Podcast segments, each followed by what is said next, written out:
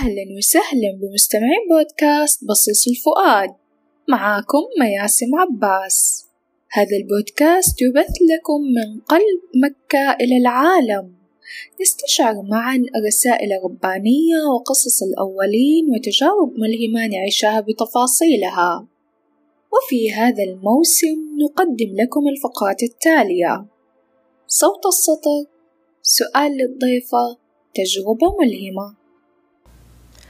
هذه الحلقة بالتعاون مع سماوة لفضاء الإنتاج. من يوم ما أعلنوا أن الدراسة هذه السنة حتكون في شهر رمضان المبارك والناس كلهم قاموا وقعدوا. ما بين المؤيد والمعارض والمحايد اللي ما عنده مشكلة سواء الدراسة كانت في رمضان أو في غير رمضان.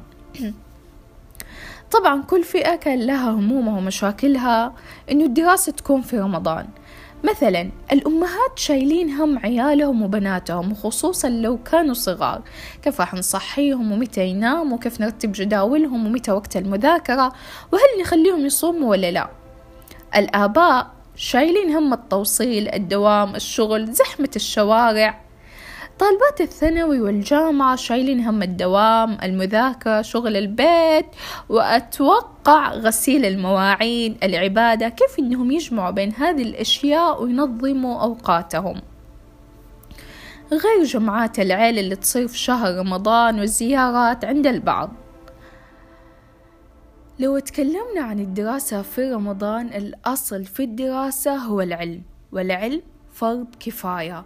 والاشتغال بالعلم أفضل من النوافل البدنية. ليش؟ لأنه نفع العلم يكون للمتعلم وللناس يعني لك وللناس والمجتمع. أما النوافل البدنية يكون النفع فقط لك أنت.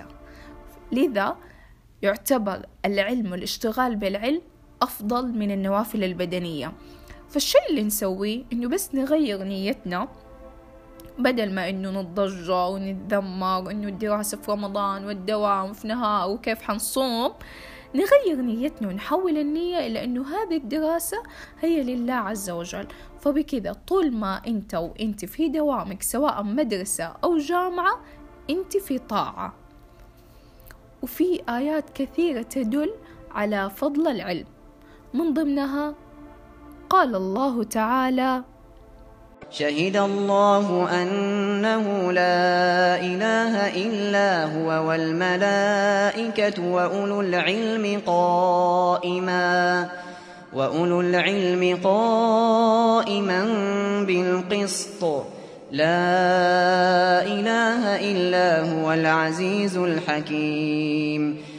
وفي هذه الآية بدأ سبحانه وتعالى بنفسه وثنى بملائكته وثلث بأهل العلم وكفاهم ذلك شرفا وفضلا. بس في نقطة حابة أوضحها إنه الدراسة النظامية خيار شبه إلزامي. إذا احتسب الإنسان الجهد الذي يبذله يكون عبادة. لكن هل الدراسة تزاحم النوافل؟ أعطيكم مثال. لو كان عندنا اختبار وإحنا ما ختمنا المنهج ونبغى نصلي التراويح. طيب ولو رحنا صلينا التراويح ما رح نختم المنهج هنا الأولى إننا نقعد في البيت ونذاكر ونختم المنهج لأنه مصلحة التعلم والترقي في العلم زاحمها شيء محدد ويمكن تعويضه. لكن مجرد إننا نترك التراويح عشان عندنا دوام في اليوم الثاني فهذا الشيء اللي المفروض ما نسويه لأنه إحنا بإمكاننا لو عندنا بنترك التراويح عشان عندنا دوام في اليوم الثاني طيب بإمكاننا نصلي التراويح ونرجع البيت وناكل وننام ونريح ونصحى ونداوم. المهم إنه أي عمل نسويه في رمضان نخلي نيتنا فيه لله عز وجل عشان يصير العمل من عادة إلى عبادة. شكرا لاستماعكم هذه الحلقة.